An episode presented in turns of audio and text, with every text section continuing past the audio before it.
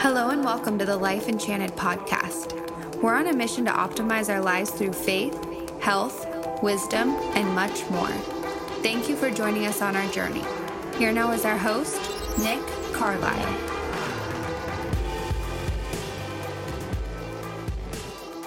What is good, ladies and gentlemen? Welcome to Life Enchanted. My name is Nick Carlisle, and I have the pleasure of being your host as we nerd out on all things faith, health, interesting, and optimizing.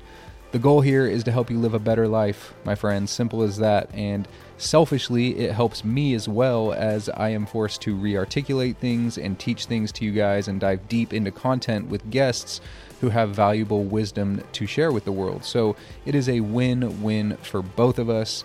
Praise God for the internet.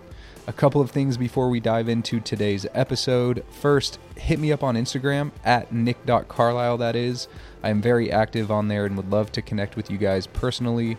Also, I encourage you to check out my website. That's www.mylifeenchanted.com.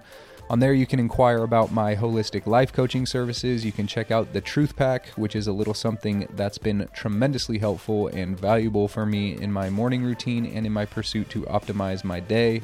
You can also check out some shirts and hoodies I designed. There's a free 25 page eating guide on there, a little PDF I developed. I'll put the link to all of that in the show notes below this episode. Lastly, and most importantly, please leave a rating and possibly write a review of Life Enchanted on whatever podcast platform you're using. I'm trying to grow this thing and I need you guys to help me do that. You play an integral part there. So, sharing any of my content on Instagram or any of these podcast episodes would be so much appreciated and I will love you forever. But that's enough of the housekeeping items from me. Now, let's dive into today's episode.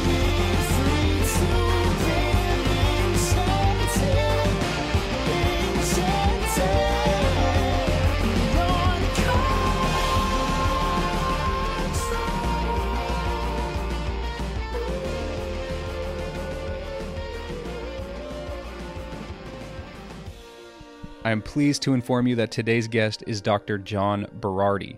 John is a Canadian American entrepreneur, best known as the co founder of Precision Nutrition, the world's largest nutrition coaching, education, and software company. He's also the founder of Changemaker Academy, devoted to helping would be changemakers turn their passions for health and fitness into a powerful purpose and wildly successful career. He also hosts the Dr. John Berardi Show on Apple Podcasts.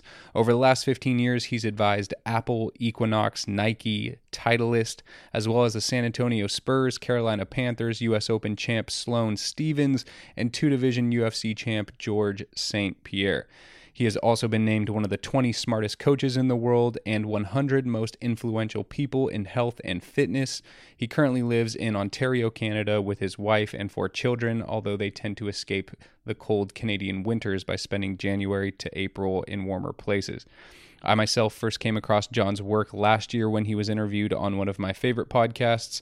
And then after hearing that episode, I just consumed as much of his content as I possibly could, including his outstanding Changemaker book, which I've read twice actually in the past six months.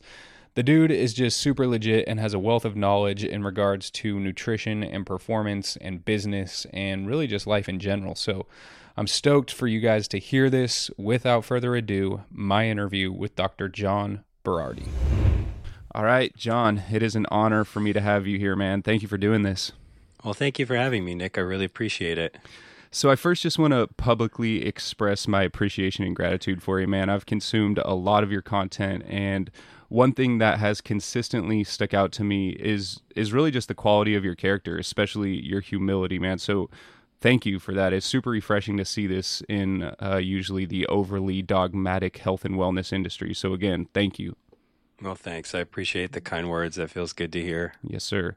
So let's jump right into it because you have a wealth of knowledge and experience that I want to tap in and pull from. And I have a lot of questions here in front of me. So let's first talk diet and nutrition. There's a ton of popular one size fits all diets out there, but you take a different approach, and it's one that I really respect. So talk to us about that, man. How do you approach the optimization of one's diet?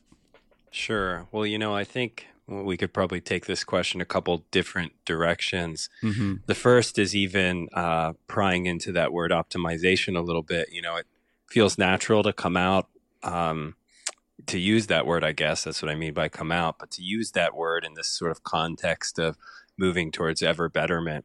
But I think it could be problematic in a lot of cases because it presumes there is like this, you know, holy grail that you can attain in terms of diet. That if you continually nudge towards, you know, another word for optimization is perfect, you mm. know, this perfect way of eating, uh, that should be the goal. And, you know, I've been doing this an exceptionally long time personally, you know, in, in other words, you know, trying to eat for good health and good body composition and, you know, mental clarity and all these things, but also helping a lot of people. And the notion that we need to be nudging ever better towards optimization, I think it is problematic because in life, as you know, there come various types of seasons. You know, there there are the broader swatches of life, you know, where, you know, maybe having children or retiring or starting a career, these are major seasons. But even within those major seasons are these small undulations of life, you know, where things get busier and then they're less busy, uh, sometimes foisted upon us or sometimes by choice. Um, you know, I'll, I'll give you an example in my life right now. We just wrapped up summer sports season. We have four children.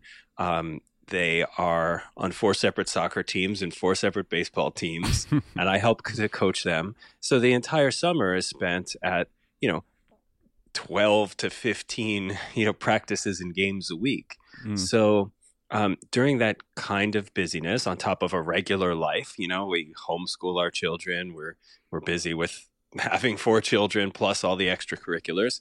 Um, you know, maybe this isn't the time for optimization of diet. You know, mm. now's the time for, yeah, how do we do good enough? So that's the first thing I want to talk about or say is just sometimes the goal is just simply how do I achieve good enough? Yeah. You know, rather than optimal.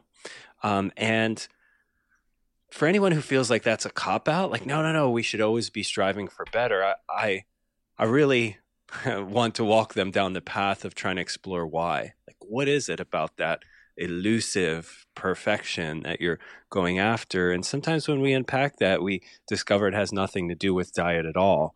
So, you know, that's the first part. You mm-hmm. know, maybe for most of us, there is simply figuring out how we can eat so that it's good enough for what we want out of life. You know, mm. uh, hopefully you're using diet not as an end, but as a means to something, you know, having more energy, having more joy, you know, uh, maybe achieving some kind of physical goal.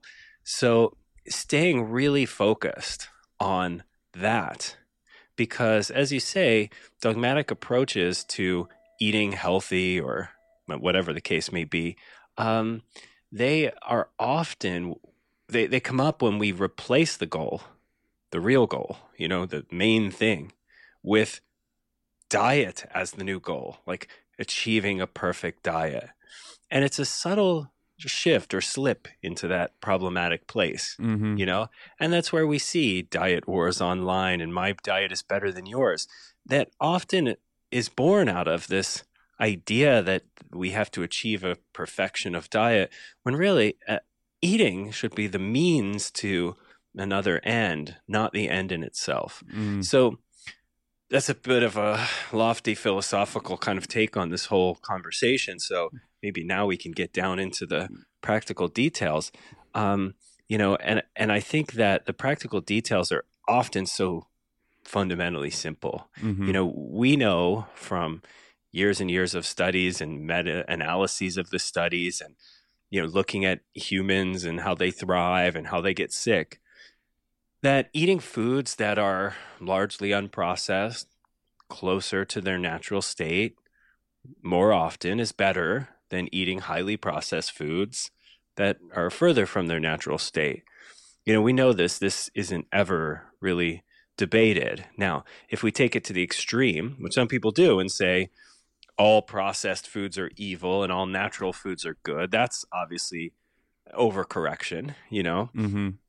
But you know, the fundamental, simplest tenet is if you are trying to improve your diet, either to achieve a goal or to get quote unquote good enough, the first step is to, you know, look at the overall quality of your diet using a food record or however you want to do that, taking photos of your meals, and objectively ask yourself, am I eating more foods that are closer to their natural state and or am I eating more foods that are highly processed? Mm-hmm. And if it's the latter, then you might want to consider nudging in the other direction.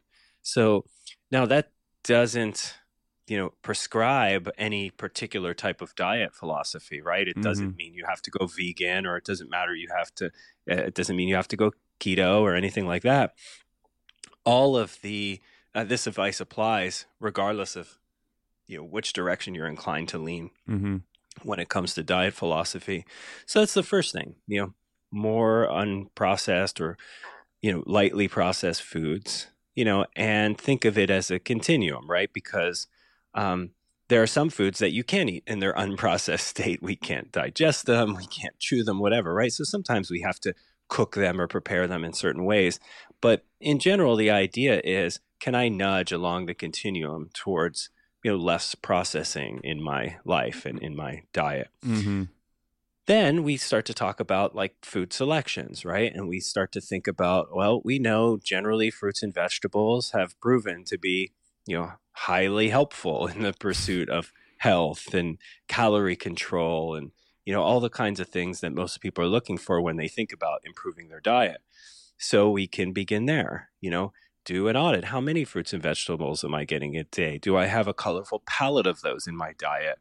Um, do do i have a good relationship with fruits and vegetables or do i believe they taste bad and i uh, am not, not going to enjoy them under any circumstances? And that's when sort of the coaching opportunities crop up, right? Mm. Everyone knows that fruits and vegetables are probably good for them. Mm-hmm. Um, yet not everyone gets them. And the question is why? And sometimes it has to do with preferences or taste or those kind of things. And that's when we teach people, hey, well, there are ways to prepare these things that uh, we think you might enjoy. And, you know, based on your own interests and preferences, we could probably slot some in that are really great for you that you like rather than that you just have to tolerate. Mm. Um, and then we start thinking about things like protein, right? Um, and do an audit of the protein in your diet. Are are you getting enough? You know, again, it doesn't have to be all animal protein or no animal protein. There could be some mix uh, of the two. And just thinking about, you know, if you're exercising regularly, thinking about getting about a gram of protein per pound of body weight that you have. Mm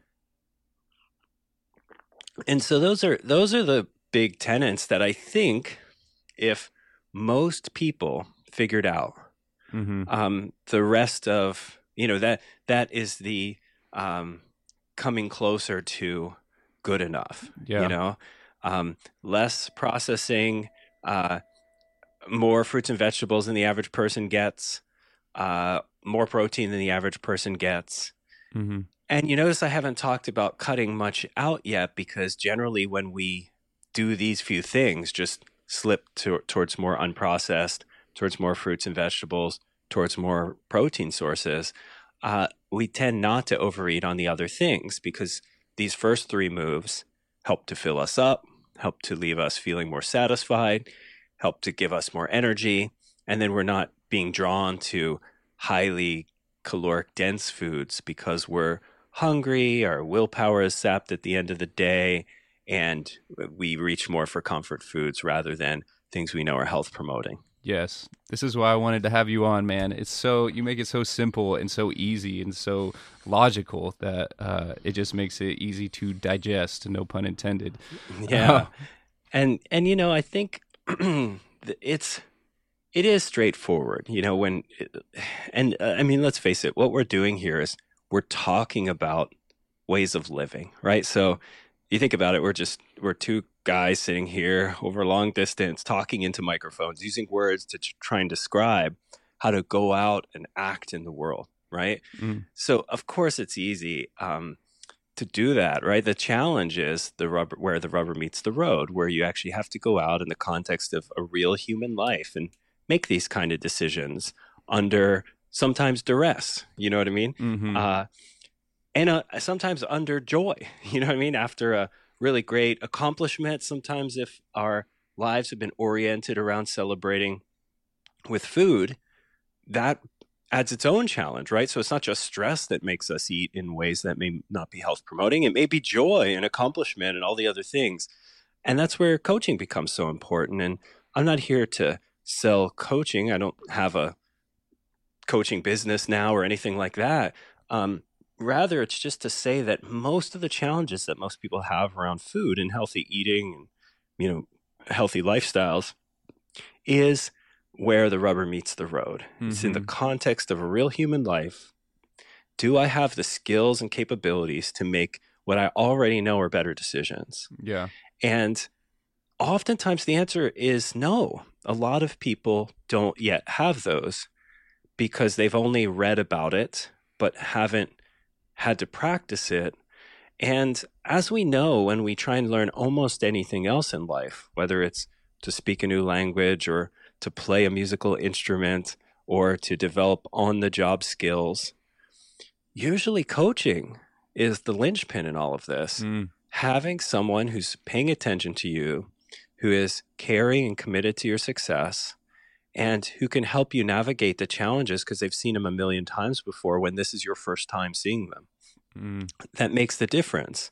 You know, so uh, in my past life where I did run a coaching company, um, that was the crux of what we were out to do. It was provide people with a real human interaction where they could leverage that intangible, right? You can read about this stuff all you want, mm-hmm. but when you're out trying to live it, it's really helpful to have someone in your corner who can help you avoid the um, completely uh, predictable potholes. Yeah. That will appear in the path. Mm-hmm in your personal context that you're navigating through. That's exactly right. You know, so when when a lot of diet talk nowadays is around, you know, food prescription and macronutrients and things like that. And to be frank, I, have gotten a little disillusioned by all of that conversation mm-hmm. because mm. it seems to be missing the point. You know, mm. it seems to be totally divorced from the reality of what people are trying to do in the context of their lives. Yeah. Right. Um, and most times, the only way, like you, you either have a person doing it on their own who is highly disciplined, a very creative problem solver, and has committed a large amount of their mental resources to solving this problem. That kind of person probably has a 60 to 70% chance of being successful here. Mm-hmm. Right. But that's a lot of conditions, you know, that have to be met. Uh, if you're not that person, either you're not highly committed to this project, uh, already a highly flexible thinker, and excellent problem solver, um, then you're going your chances of success are very low without someone who can help you navigate that. So mm-hmm. that's what I think is so critical for those listening. If this is a project you're interested in taking on, this idea of improvement, like getting to good enough with your food or exercise or whatever, um, the the best advice I have around nutrition is not about food. It's about finding someone who can say, "Oh, hey, uh, I know this is a long weekend coming up. Uh, there's going to be some challenges that come up that you might not foresee here's how you can sidestep those before they even happen. Mm, yeah, that's good news for me because I just got qualified to be a, a health coach and I'm going through more certifications and I'm going nice. to start launching my business. So I, I, love to hear that and hear you explain just the practicality of it and the and the real life application of it because I think that people don't. They're like health coaching. What like is that a gimmick? Like what what is that? Right. You know, but it is highly applicable and I know that uh, Chris Kresser talks a lot about it, and I've, I've, heard a lot of people just talk about the future of of health and wellness are these health yeah. coaches partnering with medical doctors who don't have time to check in with you um, during the week or during the month. You see these doctors once a year, and they they're helpful in that you know 11 minute session usually and they can give you some tips but they can't they can't walk you through that that personal context of your life and that's where the health and wellness coaches can come in and really help you and do what you call the awesome ba- awesomeness based client centered mm-hmm. coaching to really help people make long lasting changes instead of just dumping a gang load of you know information and expecting people to follow through on it Mm-hmm. Yeah, that's right. You know, I mean, uh, learning is great. I, I, mean, I have a PhD. I, I've committed to lifelong learning, but it's fundamentally a you know a thinking brain, frontal cortex oriented activity. Whereas what we're talking about here are the lower brain centers, the centers that govern habit and routine and emotional responses to uh, out, you know uh, events in life, and those are the ones that need the practice and the work, right? And that they're difficult to uh, regulate. You know, mm-hmm. um, if it was easy not to yell at your children, right? If just simply read a book and then you stop yelling at your children, uh, we'd have a lot less yelling at our children in the world. You know, uh, people know it's probably not the best. People can read a book t- with all the reasons why and outlining the strategies uh, to not do it. Yet, when they're in highly emotional situations where either their values are compromised or pushed against, they're feeling highly emotional and their epinephrine and norepinephrine or fight or flight hormones are supercharged, mm-hmm. becomes very difficult not to yell. And that is something that needs a different approach than learning, right? Yes. So, and to, to your point about health coaching, yeah, I mean, the industry is really changing in that way.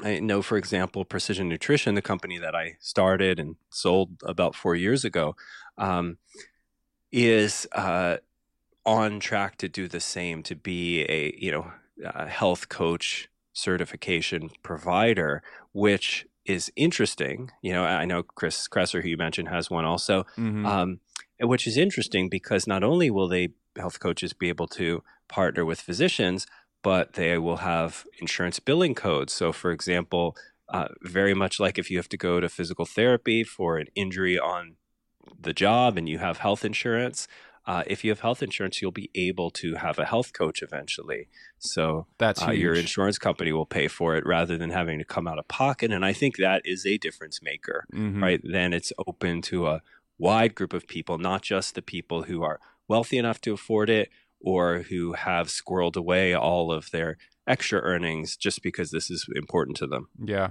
And from what I understand, you need to be you need to go through a program that is that makes you qualified to sit for the National Board of Health and yes. Wellness Coaching or something. I think that's the the name and then once you pass that exam, you can start accepting those those insurance codes. Is that accurate?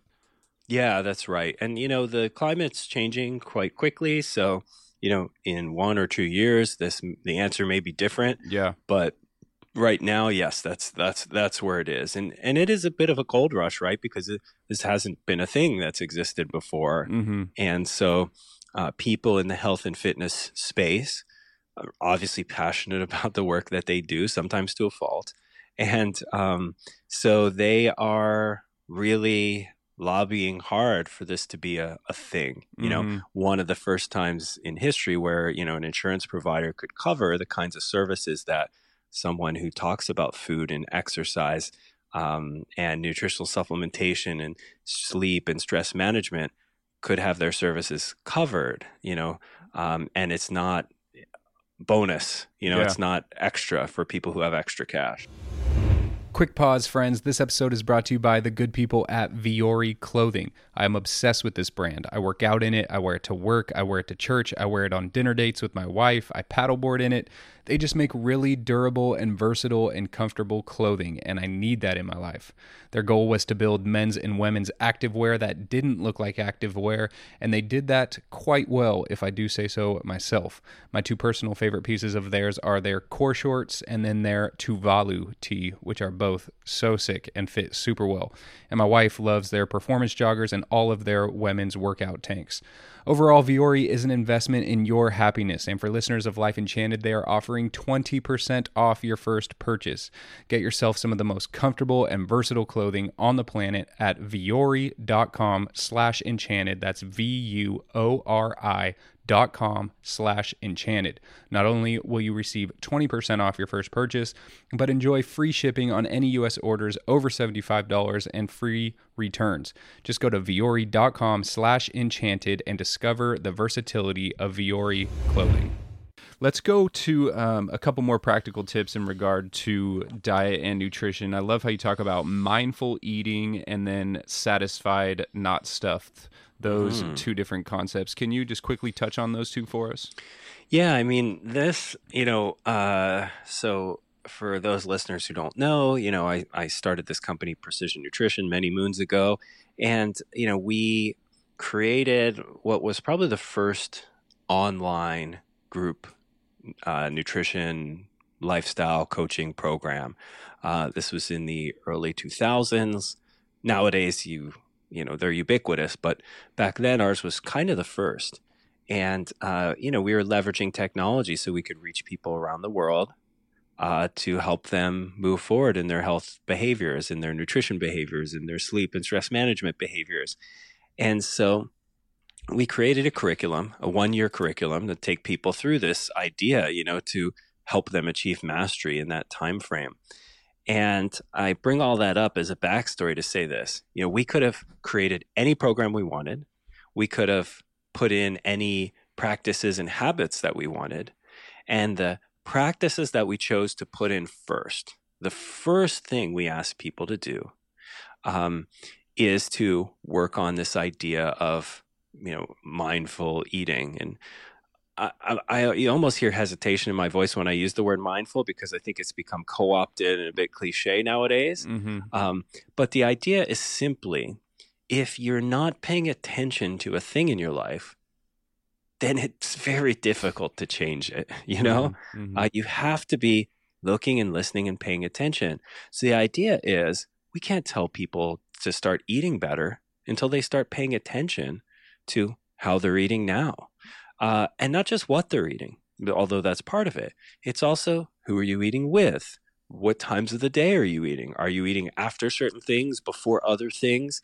let's pay close attention to that for a couple of weeks, right? So the first practice is that very thing, sort of paying attention to your eating. And so we have a couple practices, we created a couple practices in a row designed for this very thing.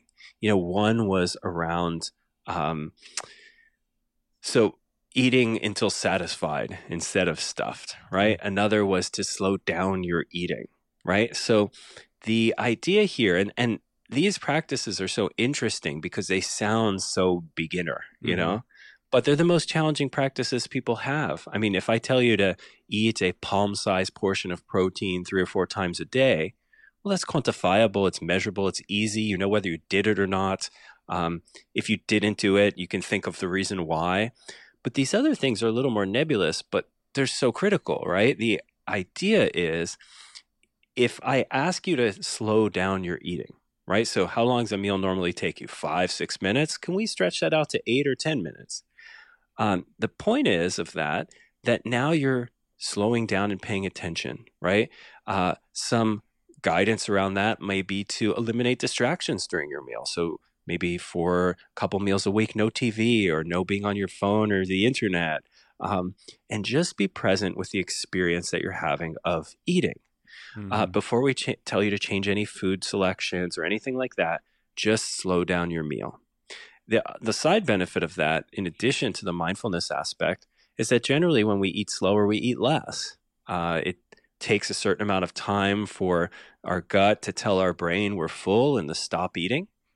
And if we power through a meal quickly, then it takes longer for that message to get there. And I don't know about you, but if I were to try and cram you know 2000 calories in a meal down in five minutes i could do it mm-hmm. because um, my brain hasn't yet got that satiation feeling because i just eaten so quickly mm. so if we slow it down eventually you go hey i've had enough i feel satisfied so that's part of this mindfulness thing and then once someone is slowing down with their meal and they can start to listen to their internal hunger appetite satiation cues then we can start to work on things like eating till satisfied instead of stuffed, which is the next practice. So you see, we're trying to sort of build this in a sequential order where the first thing builds the skill to do the next thing. Mm. So once you've slowed down your meals, and, and this doesn't mean eat slow for every meal for the rest of your life, that's impractical. But if you work on that for the first two weeks and you start tuning into your hunger cues, and your appetite and your satisfaction signals. And then you start thinking about okay, what does satisfied feel like? What does stuffed feel like? What does unsatisfied feel like? Okay, now, uh, oh, about this amount of food generally keeps me feeling satisfied. Okay, that's great. I'm going to stop here. Then you can start to think about okay, then how much protein should that be? How much carb should that be? Fruits and vegetables. So that's really where we like to begin. And again, these are concrete things you can do, actions you can take. Um, and we have, you know, we had worksheets and things like that that you could fill out or on your phone or in pen and paper where you start to write down, like almost like personal journaling to get a, a sense for these things mm. so that again you build this fundamental skill. And this skill is really interesting because you can use it for any goals eventually right? Mm-hmm. if it's sort of uh, weight maintenance then you're going to try and just eat till you're satisfied with each meal. If you want to lose weight you might try and stop just short of satisfied. If you're trying to gain weight you have to eat a little quicker to get more calories in and maybe even eat till stuffed. So understanding what satisfied stuff unsatisfied is is so critical regardless of your goal. Yes. So good man. Let's transition over to some more complex uh, eating ideas. I want to talk about intermittent fasting. I know you've, sure. you've done quite a bit of research and you wrote a wonderful article on um, intermittent fasting but talk to us about just your current thoughts today about time restricted feeding or intermittent fasting Hmm. Yeah. I mean, I um, I really feel like it's a strategy for people who've gone through these fundamental steps of understanding their appetite, understanding their, you know, hows and whys of eating. Uh, if you're just beginning, um, my old business partner Phil Caravaggio, who started Precision Nutrition with me, uh, my favorite line of his was. Uh, a couple years after I started playing around with intermittent fasting, he tried it, got in really great shape on it, uh, and then stopped and went right back to how he was before, which wasn't out of shape. But mm-hmm. um, and his comment was, uh, intermittent fasting is easy come, easy go. You know, in other words, when you do it, it creates artificial rules about how much you can eat and when, and that forces you to eat less. But the minute you want to eat breakfast again or dinner again, depending on what meal you were skipping, the weight comes right back on because the rules are lifted. And it's not like you're being bad or anything. It's just simply uh, when these artificial constraints are removed, it's much easier to take in extra calories and then you gain the weight right back. And if you are at the beginning of a health or nutrition journey, um, this isn't what you want. I mean, it's going to teach you all the wrong lessons.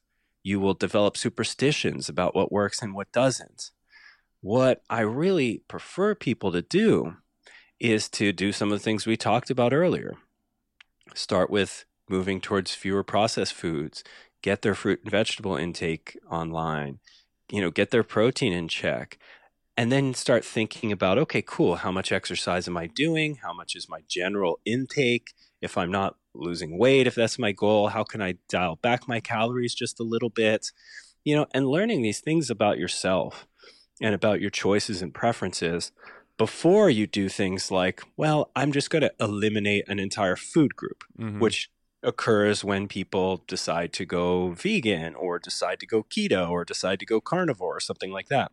That is an artificial constraint that removes an entire food category, which fundamentally you know forces you to eat less.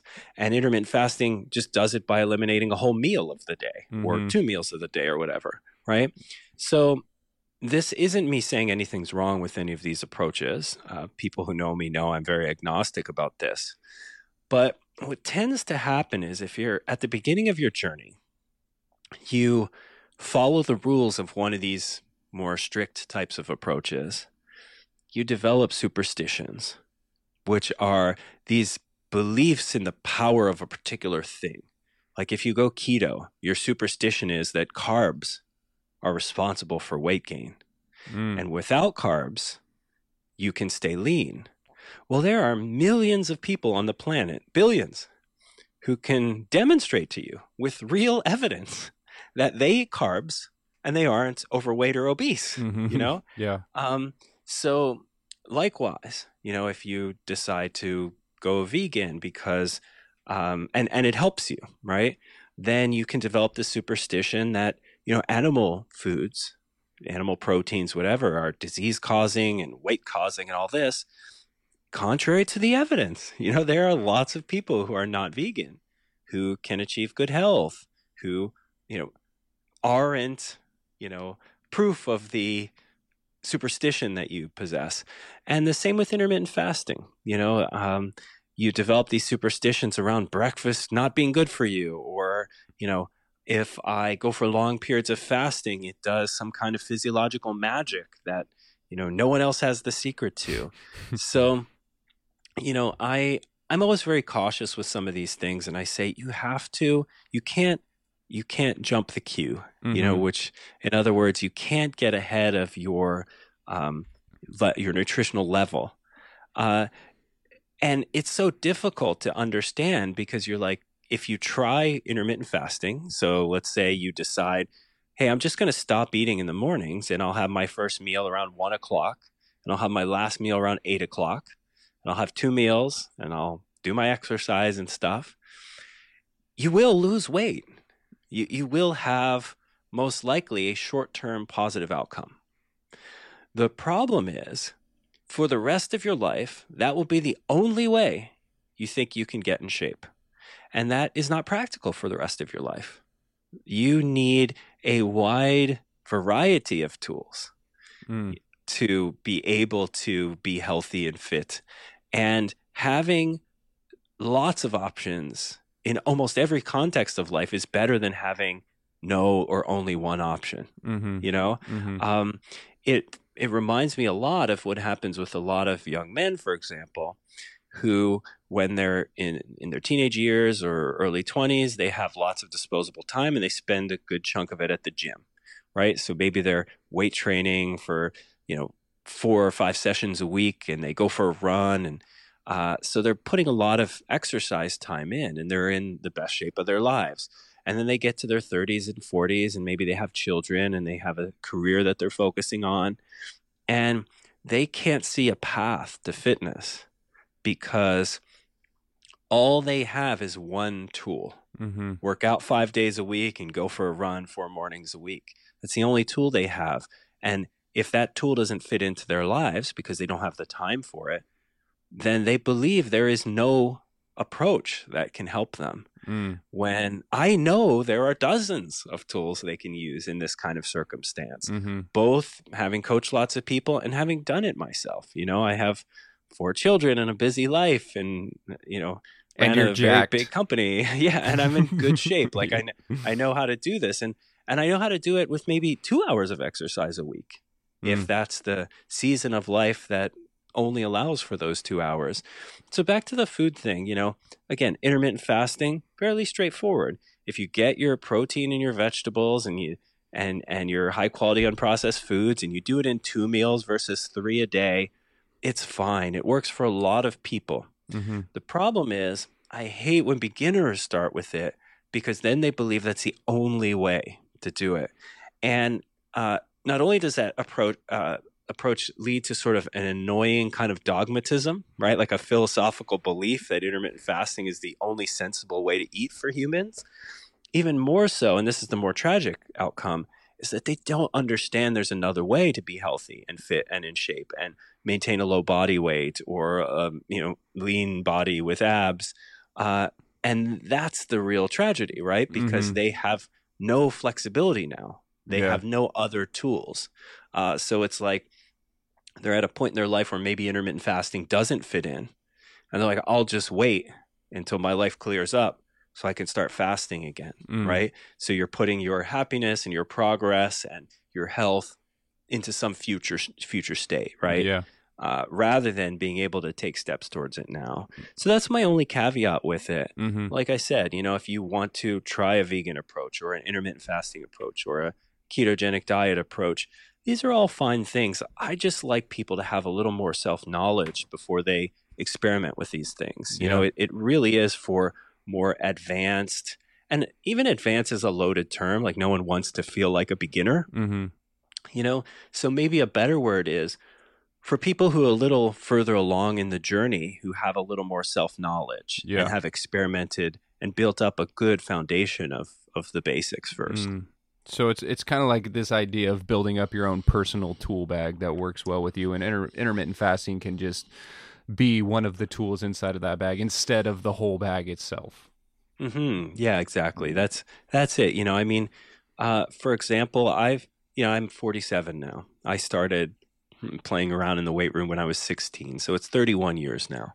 Um, I I was very skinny and scrawny, so I didn't have the problem where I was always looking to lose weight. You know, for me, it was I wanted to build strength and muscle and things like that. By the time I was 18 or 19, I had built a pretty respectable physique. So you know, I started playing around with intermittent fasting in probably 2009, Mm. right? And so uh, I was, you know, 18 years old in 1992. So I had lived from 1992 to 2009 with a pretty good body, you Mhm. know? Mhm. I was able to do a lot of things. That was eating a great diet, that was exercising regularly without ever having tried or even heard of intermittent fasting as a health promotion tool. Um, so it, you know, uh, not to say everyone has to follow my exact path here, but it, it's evidence that it's possible. Yeah. You know, Yeah. uh, no, no one really starting messing with intermittent fasting in the health and fitness world until the mid to late 2000s. hmm Um, I, I'd say probably late 2000s because when I wrote that intermittent fasting book, um, that was you know 2009 2010 and, and really in health and fitness no one no one was talking about it or believed in it as a tool so we're, we're talking about it being like 11 years old uh, Wow. there's been people who've been in shape and done great by their bodies uh, for a lot longer than the last 11 years. So intermittent fasting is just, you know, if uh, no one likes their tool of choice to be called a fad, hmm but it is. I, I mean, that doesn't mean it's bad, Yeah. but Yeah. it it is a fad. It's a trend. It's a thing that people are talking about now and elevating above everything else. Uh, be, for whatever reason, because it's interesting, because there's nothing else to write about right now, for whatever host of reasons, right? hmm Um, and its popularity will wane at a certain point, and it'll come back again later, as most trends or fads do. Um, and so, yeah, I think these things just need to be put into their appropriate historical and personal context. Yeah. Yeah. Doesn't the idea, though, of when you're fasting, this whole idea of metabolic flexibility, that most of us are insulin resistant, and that when we fast, we train our body to, quote, dine in to start being able to use our body fat as fuel, which it typically can't because when it insulin is present in the blood we're in storage mode so we can't ever dip into our fat stores so this idea of Mhm. fasting is requiring our body to say, hey, insulin is down. Now we're not in storage mode. We can dip into the fat stores on our body and use that up as fuel, therefore making us more metabolically fit and more insulin sensitive, which helps our metabolic rate and helps us kind of burn fuel more efficiently in the future. That seems to make sense to me. Yeah, totally.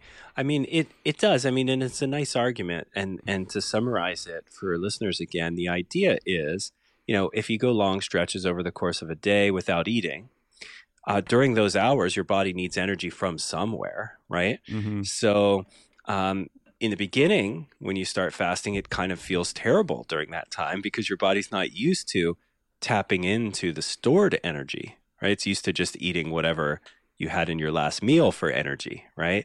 Um, but now with fasting, maybe we train our bodies to eat the food that we already have on us, Mhm. right? And uh, for some people who maybe have pathology and they are unable due to insensitivity or elevation of certain hormones um, tap into the food that's on them this may over time help their bodies retrain right so it's a, it's a nice theoretical argument Yeah. the pro- the problem though is who all does it actually apply to right i mean i have you know i've worked with elite athletes for a long time i've worked with endurance athletes you know go out to a group of middling to high level endurance runners and watch what they eat Mhm. right Yeah. they they eat enough carbs to make uh, an intermittent faster or a keto advocate's head explode. yeah. and they are leaner, you know, than uh, than any one of them, right? Totally. So we have to start looking for evidence in the world rather than just strong theoretical arguments, Mm. right? Mm. I mean, it's it's when you hear people talk about how bad meat is for you, um, and uh, they they have a strong vegan or or plant based position, and they they fundamentally believe you can't be healthy while eating products that come from animals, hmm and it just tells me that if they believe that, they haven't looked for evidence in the world. You know, it's the same thing with, you know, people who believe carbs are evil rather than animal foods. They haven't looked for evidence in the world. You know, there there are entire countries whose diet is 70% carbohydrate and they don't have the problems these people say carbohydrates cause. hmm And we're talking about billions of people. So if you have a very small sample size of the world, it's very easy to draw false conclusions and superstitions uh, about everything. I mean, we, you know, we're living in a pandemic right now, and we see it about how people react to vaccines or not vaccines, about the coronavirus and not the coronavirus. Um, when your world is small, you have a small sample size, it's easy to draw conclusions. And then to have an N of five, you know, for science people, that means the number of subjects in your little study is five. And and come to very false conclusions. You know, hmm uh, you have to expand your view of the world and look for more sample. You know, Mhm. and then you can actually become more confident. Uh, and the reality is, uh, larger sample sizes usually blow away a lot of our uh, preconceived notions Mhm. about how things really are. So yeah, with with intermittent fasting, uh, uh, where we started here, the idea is that it can help retrain metabolic flexibility in people who have clinical pathologies. Right? If you are a type 2 diabetic, if you have insulin insensitivity, uh, intermittent fasting may be a productive way to help retrain uh, or retune your hormonal profile to deal with periods of fasting. Um, but um, how you know if you're not that person, then this may not be at all applicable or useful to you. Yeah. Um, and again, all we have to do is look to people who don't fast and are lean hmm and say, wait, if if if fasting is the only way to achieve metabolic flexibility, how are those people not obese? yeah. Yeah. okay, maybe there's other ways. And the way we know is much more powerful than even fasting is exercise. hmm Intense, varied, some mix of high intensity, low intensity strength training um, is probably more powerful on every dimension. So, the big selling points for intermittent fasting are this idea of metabolic flexibility and this idea of uh, hormesis, right? Yep. Or or small amounts of stress over time that build more resilient cells. hmm Um, well, a lot of the literature suggests exercise is better for both. Mm. And the question just becomes if we're because most people are do, going to do intermittent fasting um, are also already exercising, so they're already doing both things.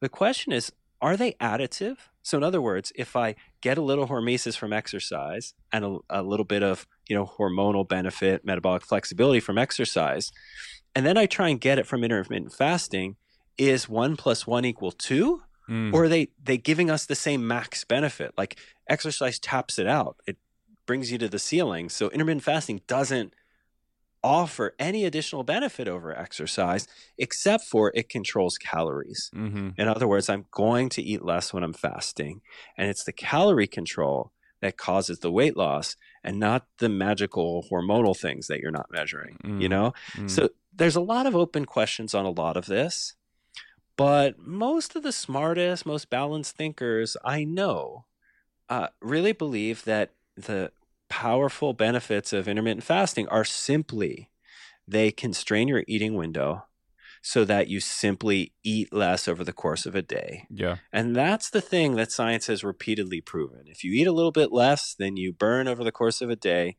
you will ultimately lose body fat and body weight. That's Mm. that's the not so secret secret. Yeah, yeah, that makes a lot of sense. So, not that this will be a prescription for everyone, but walk us through a typical day of eating right now for John Berardi on an average Tuesday or whatever it is. Yeah, sure. Uh, happy to. And and I should probably set the context here. You know, I I am, as I said, someone who's been exercising for 31 years. I have a good deal of muscle mass, a lot more than my age matched peers. Um, I also, right now, currently am wanting to gain a little bit of muscle mass. I uh, have a friend who recently convinced me that, you know, I'm not getting any younger, and uh, and that you know there is an inevitable muscle mass decline as we age, Mm-hmm. and it'd be better to start with a little more muscle mass than a little less if you're going to lose some progressively every decade. Makes sense. Um, yeah, and uh, and so I'm I'm trying to gain a, a few pounds, maybe five or eight pounds of lean mass over the next year or so. So this and is you're what I'm- 47, right? Yes, that's right. So this so my eating is in that context. I'm in better shape than most of the people that listeners will know. Mhm. I've been doing this for 31 years and I'm trying to gain a little weight rather than lose some weight. Mhm. Um, also, I know my body really well. I know what foods I respond to well, and I know what foods I don't respond to well. I also have an autoimmune disease, uh, psoriasis and psoriatic arthritis. So some of my decisions are around mitigating symptoms Mm. uh, of that. So anyway, you know, uh, we are talking in the morning. So I just had my first meal.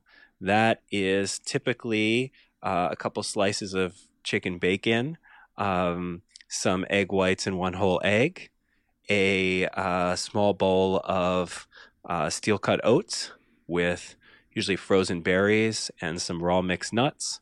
And with that, I usually have a uh, scoop of collagen protein in water and uh, uh, greens powder. Hmm. So that's my first meal of the day. Um, And when do you reason- usually eat that? Like how early?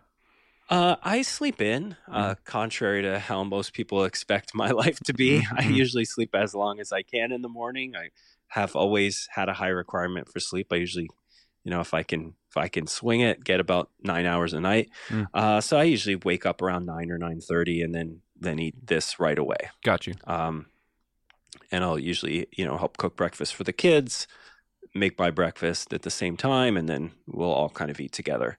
Um, for those who are like, how do you do that with a job? Well, you know, I've worked from home for almost my entire career, so I- can make my own schedule. If your schedule's different, then you might have to adjust. hmm Uh, then usually um, that breakfast fills me up for quite a long period of time.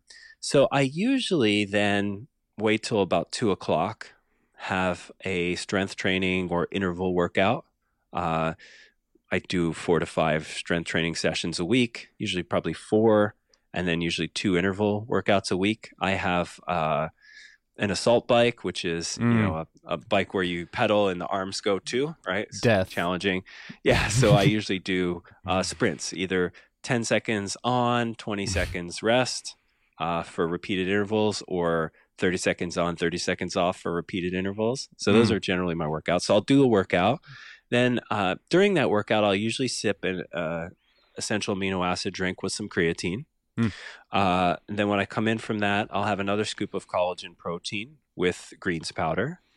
Uh, and then maybe an hour later, I'll have a meal, which is typically three quarters of a pound of protein. So that could be, you know, extra lean ground beef. It could be, you know, tenderloin, beef tenderloin. It could be chicken. It could be sausage, whatever. Uh, and a side of vegetables, which could be asparagus or, you know, green beans, and then a huge salad, Mm. like one of those big serving bowls that people usually put out for the table. Uh, I'll have that for just me. I love, I call it my big ass salad. I love my salad. Um, and then, uh, so so maybe I'm eating that around three o'clock or so. Uh, then I will wait till uh, after we put the kids to bed, and I will typically have. I usually take the dog for about a half an hour walk uh, after the kids go to bed, uh, and then I get some extra steps myself, and then I will come in and have my last meal of the day, which looks a lot like meal number uh, two there. Mm. Big, you know, three quarters portion of protein, pound portion of protein, uh, vegetables on the side, and maybe another big salad. Uh, then, if it was a strength training day that day, I'll often have dessert, which uh, is usually some dairy free ice cream with some mixed nuts, a banana, some dark chocolate, maybe some almond butter mixed in. Mm. Uh, and then that's then that's typically my eating for the day. It usually comes to close to about 3,000 calories a day, which would be a lot for a lot of Mhm. folks. But again, my activity level's high, my body mass is high enough, um, and I'm lean, so I, I can get away with all those calories. But it, I mean, if you if you uh, squint your eyes and and just look at the big picture, I have three food meals a day. Mhm. I have dessert after one of them, and then I have uh, two shakes around exercise times. Mm. Um, so it's it's not really that complicated. If you think about the composition, right? It's a lot of fruits and vegetables, uh, primarily vegetables. A lot of uh, lean to moderate fat protein sources, and uh, then I have you know some conventional grains slash carbs in the form of my oats in the morning um, and sometimes after my workouts it comes from dairy free ice cream eh, or and, and whatever else is in that bowl. Uh, i call it my recovery bowl. Um, people probably have questions about the protein. I use collagen protein primarily because i uh, both am lactose intolerant and have a milk protein allergy so i can't use things like whey protein. Most vegan proteins uh, I, I just don't stomach very well. Mhm. collagen protein is great. I have no negative body reactions to it. Plus, it helps with my autoimmune condition, or it may help with my autoimmune condition. There's some data that it helps with skin and Mhm. joints, which is exactly what my autoimmune condition affects. Mm. So I like using collagen for that reason. It gives me some extra amino acids, um, and it uh, it may help with some of my other stuff. Thank you for that. My mouth is watering a lot. um, Yeah, I love I love this way of eating. Now, people who maybe are into inter- intermittent fasting, what we've talked a lot about, um, you know, I I have done intermittent fasting. Probably, I'd say over the last, let's say since 2009. So let's say 12, 13 years. I've probably done intermittent fasting for about six of them, Hmm. and six years not. And and how do I make that decision? Honestly, it kind of has to do with my mood and my goals. Uh, during a portion of that time, I was actually trying to lose weight because I was competing in master's level track and field. And so I would do intermittent fasting to keep my body weight low enough so that I could uh, be lean and light for sprinting. Mm. Um, but when I'm not trying to stay lean and light, intermittent fasting doesn't help me accomplish my goals. Like uh, I don't carry the amount of body weight and muscle mass that I want. Uh, it's very difficult for me to get 3,000 calories of varied food uh, intake from two meals a day. Yeah. You know? Yeah. Um, and also, you know, I, the one thing you notice if you've done a lot of intermittent fasting, you know, I, the thing that's always been intriguing to me is that the biggest proponents are rarely people with busy lives and multiple children. You know, Mm, yeah. they're generally people who um, don't have those conditions in place. In other words, their stress load, whatever it feels to them, may be lower than uh, some other people. Uh, intermittent fasting is a bit of a stressor. Mhm. You know, as you go longer periods without eating, your body has to release stress hormones to eat the fat that's on your body. We talked about that, you know. And um, so there are times in my life where intermittent fasting, I just I just can't do it. Adds too much stress, uh, and I feel my recovery uh, being less. I feel my immune system being less tolerant, and also just my mood is worse. Mm. You know, and with four young children, I don't want to be short and impatient and moody with them.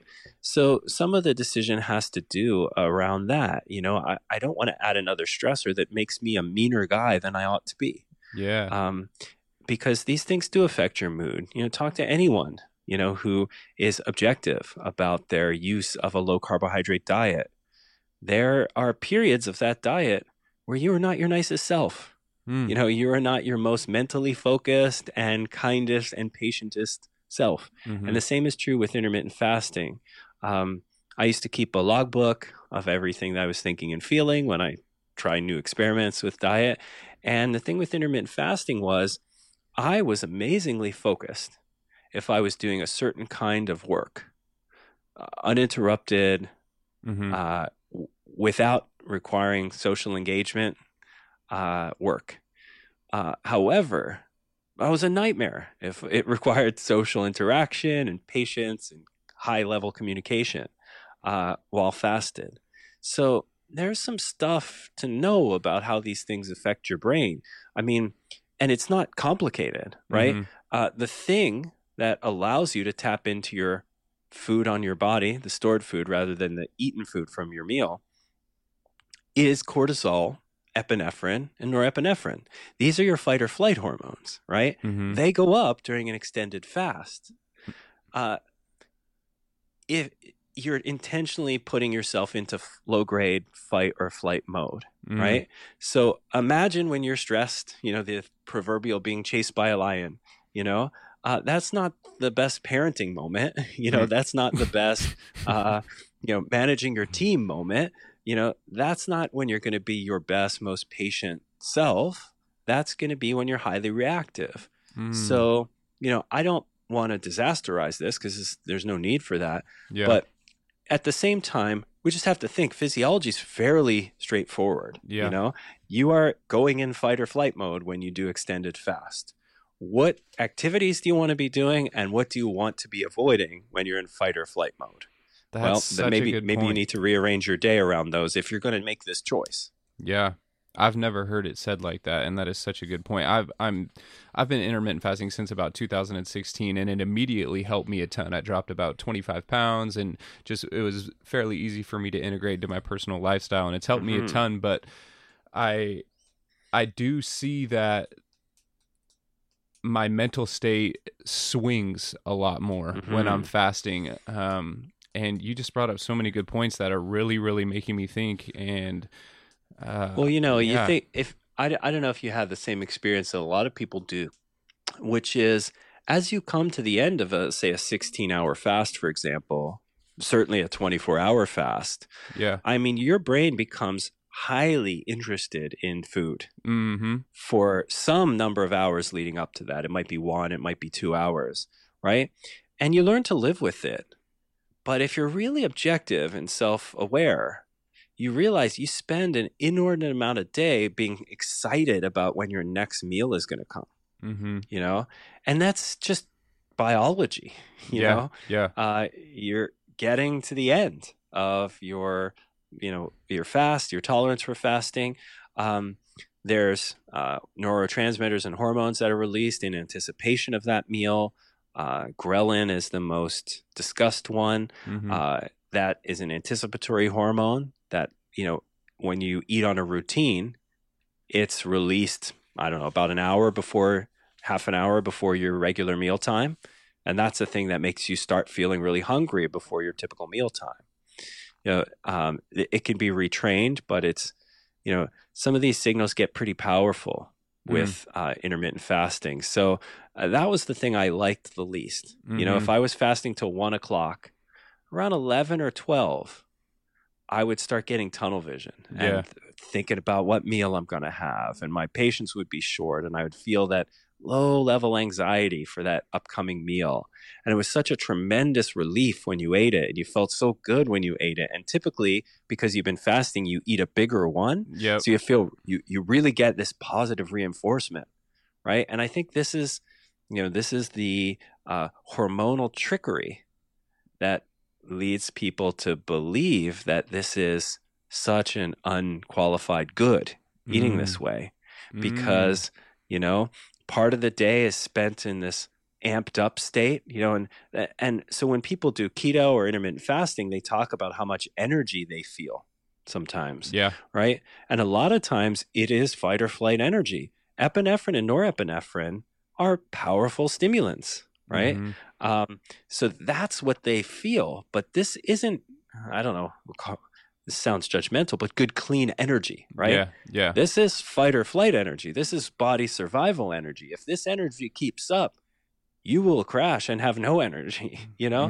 So Mm. these are the kind of things we want to be really cautious and conscious about uh, when we're making lifestyle choices, or s- a- a- and not so we don't use fasting or keto or whatever. It's so that we understand what's really happening. We don't develop superstitions that aren't true, and then we can use the pros and cons to our advantage. Right? If you feel a certain way when you're on extended fast, and let's say that's the morning, then maybe you can schedule certain activities during that time and avoid other activities that are unlikely to be productive. Mhm. Maybe you have supportive work team or flexible schedule or supportive spouse, partner, family life that will allow for that. And if so, then engineer your day Mhm. um, and know what's happening, know why it's happening, and then use that advantage. You know, you don't want to be parenting in fight or flight, yeah. but it's a great time to work out. Yeah. Yeah, it's a great time to do a podcast interview sometimes. Um, I, you know, like because the mental clarity is there. But something I wanted to ask you earlier that, that I didn't just for time's sake. But what my least favorite thing about intermittent fasting is the crash that inevitably comes when I break my fast, and Right. how much of a different person I am after I have that twelve o'clock, one o'clock Right, meal. right. So you mean you sort of have an energy lull and you feel a bit sleepy? Yeah, but it makes sense because also a lot of people will use black coffee or you know sympathetic nervous activity, nervous system Yeah. activity in a cup, fight or flight in a cup to to suppress their appetite, which makes the intermittent fasting easier. But you're drinking the caffeine, you're fasting, you're putting these stressors, these fight or flight you know activities into your body and then all of a sudden you break your fast with this meal which is a parasympathetic activity and it just crashes you right down. So i was going to ask you how what your thoughts were about that but man it, it makes so much sense that maybe my issue isn't how i'm breaking my fast or the timing that i'm breaking my fast. Maybe it's i need to start having breakfast. Well, this is this is the thing, you know, without sounding too much like a therapist, you know, the uh, therapy kind of questions come up here, like yeah uh, what what would it be like, you know, if you didn't have to run your life in this way? What what would it be like if you you know ate a small breakfast? Like you don't have to go for the all you can eat pancakes and bacon breakfast. uh-huh. Uh, eat something small during this quote unquote fasting time, you know? Um, and then your noontime meal was a bit smaller still, you know? What would be the worst thing that would happen if you tried it a couple days? yeah You know what I mean? Asking questions and probing reality. You know, I mean, uh, Stoic philosophy has been popular lately, and uh, part of the crux of that is this idea of thinking about the worst case scenarios, like Mm. how you might interact with or react to the worst case scenarios in your life. Um, this is a great example to practice something like that. You know, you talked about earlier before we were recording about cold plunges and things like that. Uh, oftentimes, a lot of the benefit of cold plunges, for example, is the mental. You know, Mhm. not necessarily the physiological. You Yeah. know, cold shock proteins and all these things. It's you know, can I use this to train myself to not disasterize normal body feelings? Mhm. Right. This is an exercise we do a lot with our children, um, and it's it's one that I get a lot of great pride in when I see them behaving this way. So, for example, a lot of things in life, like cold showers, or let's say getting a needle at the doctor's office, you know, or having a friend disappoint you, right? mm-hmm. All that all that's happening is your body is having a reaction to it, right? Cold. What happens when you dunk yourself in cold? Mm-hmm. Well, you you tend to clench your muscles, your heart rate elevates, you feel this particular sensation on your skin. If you interpret that as bad, then you allow yourself to freak out. But if you just convince yourself this is what cold feels like, right? Uh, warm feels a certain way, cold feels a certain way. You know, drinking a warm beverage feels a certain way, drinking a cold beverage feels a certain way. This is what cold feels like. Then you cannot disasterize it. This is the number one thing that intermittent fasting taught me. This is what hunger feels like. It doesn't have to be an emergency. Mm. I don't have to rush to food. When you feel hunger, it doesn't mean I must eat and I have to freak out and get hangry until I eat. Yeah. It's just, oh, this is what hunger feels like. Interesting. And the more you train yourself on it, the more you get comfortable with that feeling. And now it's not a disaster. So nowadays, um, our oldest, who's 11, will have these mini circumstances in life that she might have historically treated as bad or stressful. And then she'll just say, Oh, dad, yeah, I did this thing today. And at first I was freaking out a little bit about it. And then I just remembered, Oh, this is what X, the thing that you just did, feels like. And then I was okay. Mm. And I was like, Oh, yes. So, so such a proud parenting moment. Yes. Um, but it's it's also true, and it's a thing that I think people like let's say who take cold showers will engineer specifically in that context and then forget to apply in other areas of their lives Mm. like eating you know? What does eating breakfast feel like? What does skipping breakfast feel like? It, what does hunger feel like? And let me explore some of these things about myself all the little nooks and crannies. Um, so anyway you Yeah. know this isn't an argument for having breakfast but uh, sometimes we do develop some some unhealthy rules and relationships Mhm. with meals and certain kinds of foods and things like that. And um, now we're not actually reacting to what breakfast feels like. We're reacting to this whole story and fear system that we've built up. Mm. Uh, so anyway, you know, I I love the idea of liberation in this context. You know, liberation from phobias and fears and superstitions. Mhm. So who knows? I mean, maybe intermittent fasting really is the tool that is best suited for your life. But you can't possibly know that unless you try some other tools. You've been doing it for way too long. yeah. You know? Yeah. No, I I feel liberated. Honestly, you have my you have my uh, mind spinning right now, and I'm excited to try and start implementing some other things because I think I have personally gotten gotten um, almost like subconsciously dogmatic about it and superstitious about it, and it's Yeah, yeah. It's So, so you're not like you're not publicly annoying about yeah, it. exactly. But but maybe what you're experiencing is worse. You're like you internal, you're internally afraid Yeah. of, of things that one maybe not ought to be afraid of. You yeah, know? man. Yeah, thank you. Thank you for that, John. I want to be mindful of your time, man. I know we've gone a little bit over, but this has been Yeah, that's okay. wonderful. We could I, could I have so many questions here we could get back to. Maybe someday we'll do a part 2. But um just to wrap it up, man, uh some quick fire questions. If you could recommend a few books from any genre uh, for someone to read or check out, which ones come to mind for you?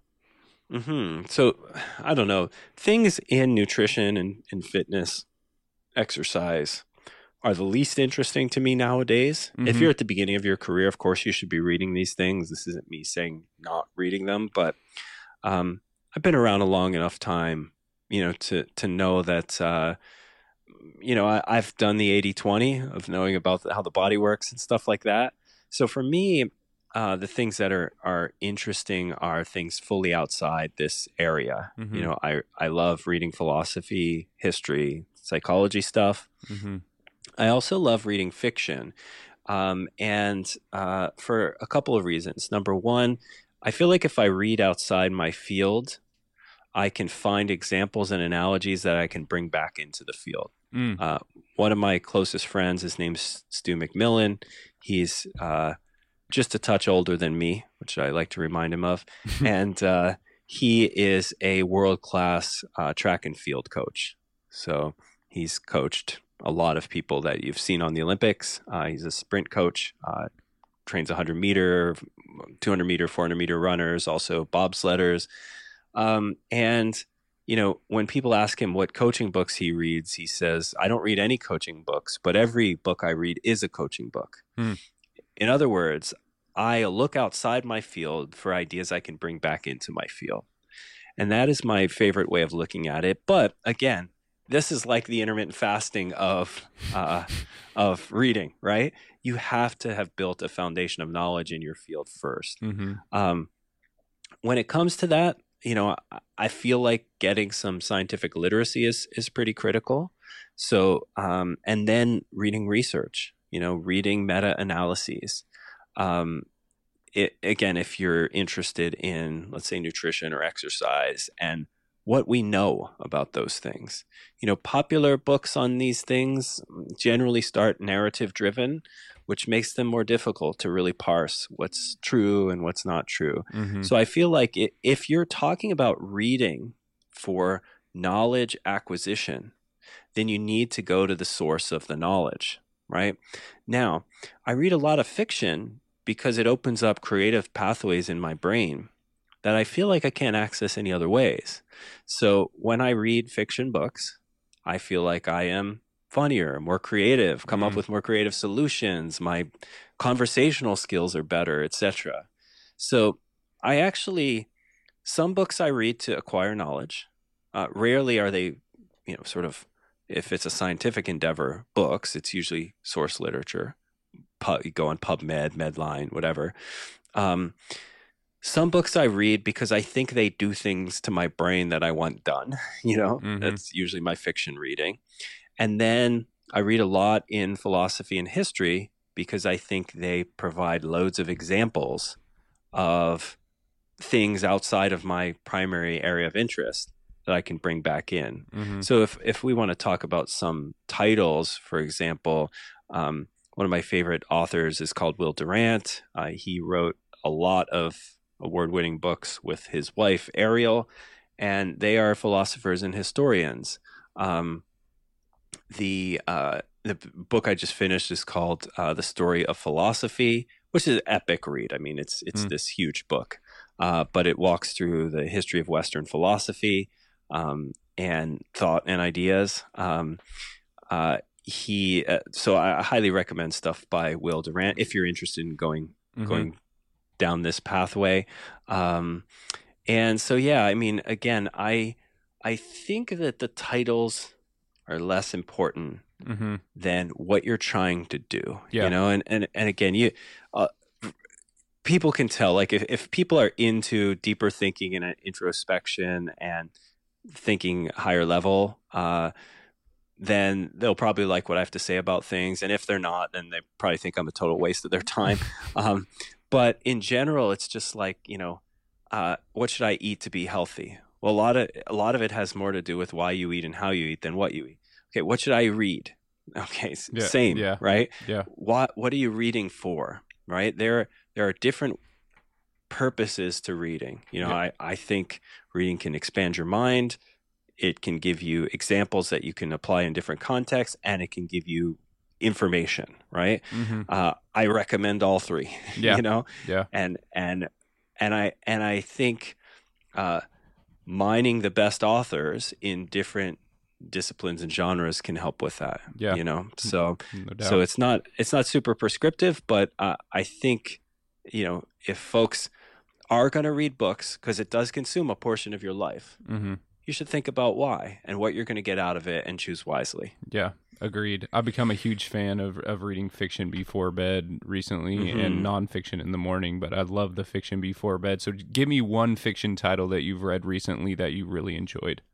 Mm-hmm. So uh, there's a there's a series called uh, first book is called The Name of the Wind. Patrick Rothfuss. Yes. Um, have you read this? I haven't, but my wife just started recently, and I'm going to be jumping on that train right after I finish my current book. Yeah, I just, uh, I mean, there's uh, there's a lot of drama in it because we're all waiting for the final installment, which is, you know, taking a very long time, which is fine for yeah. me. You know, yeah. I may be dead before it comes out and someone not Patrick Rothfuss may have to write it. But uh, nevertheless, I mean, it's it's one of the most interesting, beautiful sort of world building pieces that I've read, and always comes to mind. And and uh, I've I've read. I, I, I keep anticipating that the final book will come out. So then I will reread the, the previous books, and I'm like, all right, I think five years later, you know, eight years later, whatever, I'm gonna read. I, I think it might be coming, so I'm gonna read them again just so I'm fresh. Uh, so for folks who want to delve into really compelling, interesting uh, fiction that has fantasy elements and things like that, the that series is a great place to start. Yeah, yeah, for sure. Last question for you, man. What does a life enchanted mean to you? Yeah, um, I don't know. I mean that that isn't a word I typically would use Mhm. uh, in my life. I I tend to be more of like a well, I'll just say I tend to be kind of a a linear thinker Mhm. that um that a, a word like enchanted would not have a lot of context in my particular life, you know. hmm Um, but so for me, I, you know, like I, th- I think about the name of your podcast and I try and interpret maybe what it means to you. I'd be curious. What, Yeah. what does it mean to you? Wow, that's a great question. I think it's there's a lot that goes into it, but I think it's living in a way, doing what's necessary to be present and full of love. If I really had to boil it down Yeah. to one sentence, is just be present and full of love.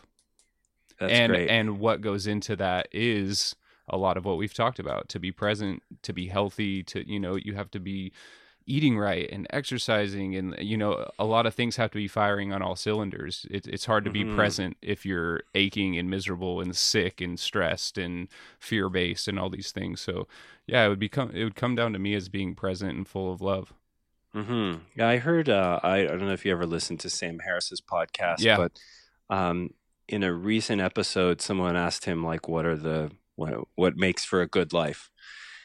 And his response was, you know, uh, the two blanket things that probably everything else falls under under. Uh, this would be a good framework, according to him, was curiosity and love. You know, so the Mm. idea is if you strove to be curious and everything that entails, you know, and to give and receive love in the most you know, best ways that you can, always nudging forward, and everything that entails, not just to the Yeah. people close to you, but people far from you, you know, um, strangers uh, and people in Yes. faraway countries, uh, then that may be the simplest explanation of what would make for a good life, you know. And I, I thought that was a that was a really good answer. Um, agreed also not very tangible or practical, right? You're like, Mhm. All right, help me unpack that a little bit if I want to do some stuff. But I'm always a believer that we have to start with an overarching philosophy, belief system, value system.